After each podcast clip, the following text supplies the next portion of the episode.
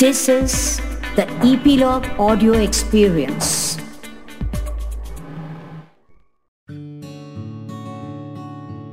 नमस्ते दोस्तों। मैं मैं कोई तो खास हूँ। देखने में तो मैं बस एक मामूली पत्थर लगता हूँ, पर कोई ऐसा वैसा पत्थर नहीं, पन्हाला किले के उत्तरी दुर्ग का सबसे ऊँचा पत्थर। इस प्रचलित किले में शिवाजी राजा ने अपने जीवन का एक अहम हिस्सा गुजारा है। और क्या आप जानते हैं? कहाँ राजा भोज, कहाँ गंगू तेली? इस कहावत का निर्माण भी इसी किले में हुआ था। मेरे इस घर से मैं सब देख सकता हूँ। मुझे आज भी याद है, जब शिलाहार वंश के राजा राजा भोज इस किले के निर्माता ने पहली बार किले की नींव रखी थी। साल था 1178 फिर 31 साल की कड़ी मेहनत के बाद 1209 में इस किले को बनाने का कार्य पूरा हुआ। और आपकी जानकारी के लिए राजा भोज अपने वंश के आखिरी महत्वपूर्ण राजा थे। अगर आप मुझसे आज मिलना चाहते हैं तो आपको कोल्हापुर से 20 किलोमीटर का सफ़र तय करना होगा। वैसे इस किले का आकार बड़ा टेढ़ा मेढ़ा है। इस कारण इसे सांपों का किला भी कहा जाता है। राजा भोज की निगरानी में इस दुर्ग में कई अनोखी संरचनाएँ हुई थी। सबसे अद्भुत थी दुर्ग में बनाई गई अंदर बावड़ी। यह बावड़ी शिवाजी राजे द्वारा बनाई गई थी। ये एक तीन मंजिल की इमारत जैसी बनावट है, जिसे बनाया गया था पन्हाला किले के मुख्य पानी के स्रोत के रूप। क्योंकि जब भी कोई शत्रु किले पर हमला करना चाहता, वो सबसे पहले दुर्ग तक जाने वाले पानी में जहर मिला देता। बावड़ी के आसपास सैनिक भी तैनात किए गए थे उसकी सुरक्षा के लिए। उसके बाद है अंबर खाना धर्म कोठी और सज्जा कोठी यह तीन धान्यगार अर्थात ग्रेनरीज थी और उनके बाद अंत में आते हैं तीन खूबसूरत दरवाजे, चाँद दरवाज़ा वाघ दरवाज़ा और तीन दरवाज़ा। और इन तीनों में से अब सिर्फ़ तीन दरवाज़ा बचा है। राजा ने किले का स्थापन बहुत समझदारी से सह्याद्री पर्वत के बीच किया था।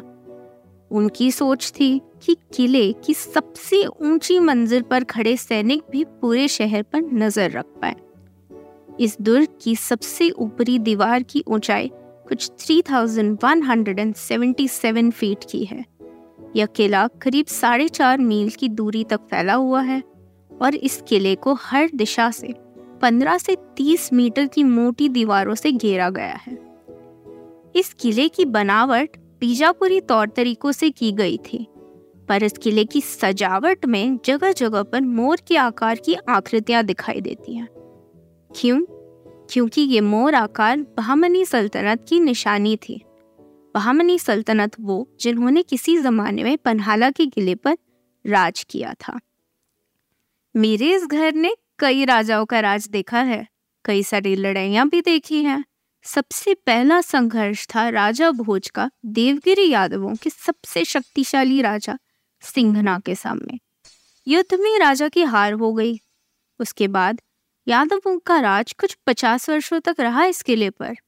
उसके अगले पचास वर्षों तक आसपास के छोटे मोटे राजाओं और मंत्रियों ने गद्दी संभाली, पर इस किले की कोई अच्छी देखरेख नहीं कर पाया। 1489 में पन्हाला और उसका यह किला बीजापुर के राज का हिस्सा बन गए। इस दौरान उन्होंने कई सारी इमारतों की संरचना की, जो किले की सुरक्षा के लिए खूब फ़ायदेमंद साबित हुई। प्राचीर, प्रवेश द्वार आदि बनाए गए थे, जिन्हें कहा जाता है बनाने में सौ वर्ष लगे थे, और लगने बराबर भी थे। मुख्य प्रवेश द्वार पर बारह अलग द्वार थे। बहुत सारे शिलालेखों के अनुसार 1534 से 1557 तक इब्राहिम आदिल शाह का राज था। और अगले सौ वर्ष तक इस शहर का और इस किले का क्या हुआ? इस बारे में कोई खास साफ़ जानकारी तो है नहीं। फिर अगला खास किस्सा हुआ था 1659 में, जब बीजापुर सेना प्रमुख अफसल खान की मौत के बाद छत्रपति शिवाजी राजे ने मौका देखकर पन्हाला पर जीत हासिल कर दी। 1660 के मई महीने में बीजापुर के आदिल शाह द्वितीय ने सेना सहित पन्हाला पर हमला कर दिया। यह पवन खिंड का युद्ध पाँच महीनों तक चला था। पाँच महीनों के अंत तक शिवाजी राजे के पास सुविधाओं की कमी हो गई थी और उनके पकड़े जाने की संभावना भी बढ़ गई थी। इस कारण उन्हें वहाँ से भाग निकलना पड़ा और उनकी तरह दिखने वाले, उनके विश्वास पात्र सेना प्रमुख बाजी प्रभु देशपांडे ने आदिल खान की सेना को उलझाए रखा। पर अफसोस, इस युद्ध में उनकी भी मौत हो गई। यह युद्ध तो शिवाजी राजे हार ही गए, पर उन्होंने फिर पन्हाला पर जीत पाई साल 1673 में। तब से 1782 तक पन्हाला उनकी राजधानी रही। 1678 एडी में शिवाजी राजे और उनका ये साम्राज्य एक राज्य के हालत में उत्तम थे। तब पन्हाला के किले में तैनात थे पंद्रह हज़ार घोड़े और बीस हज़ार सैनिक। अब जमा था पन्हाला पर मराठा शासन। 1818 के तीसरे एंग्लो मराठा वॉर में ब्रिटिश सेना ने तीन में से दो दरवाजे पूरी तरह से नष्ट कर दिए। वो भी तीन हफ्तों की घेराबंदी के बाद। पन्हाला के किले पर मराठा शासन खत्म हुआ था।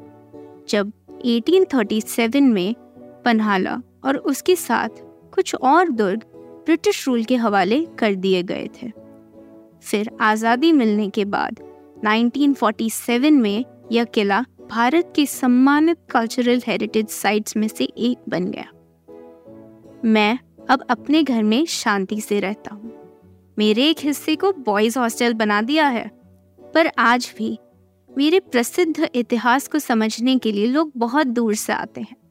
और आज भी 800 वर्ष बाद यह किला मेरा घर अपने पूरे गौरव के साथ खड़ा है। और इसी के साथ खत्म होती है मेरे घर की कहानी।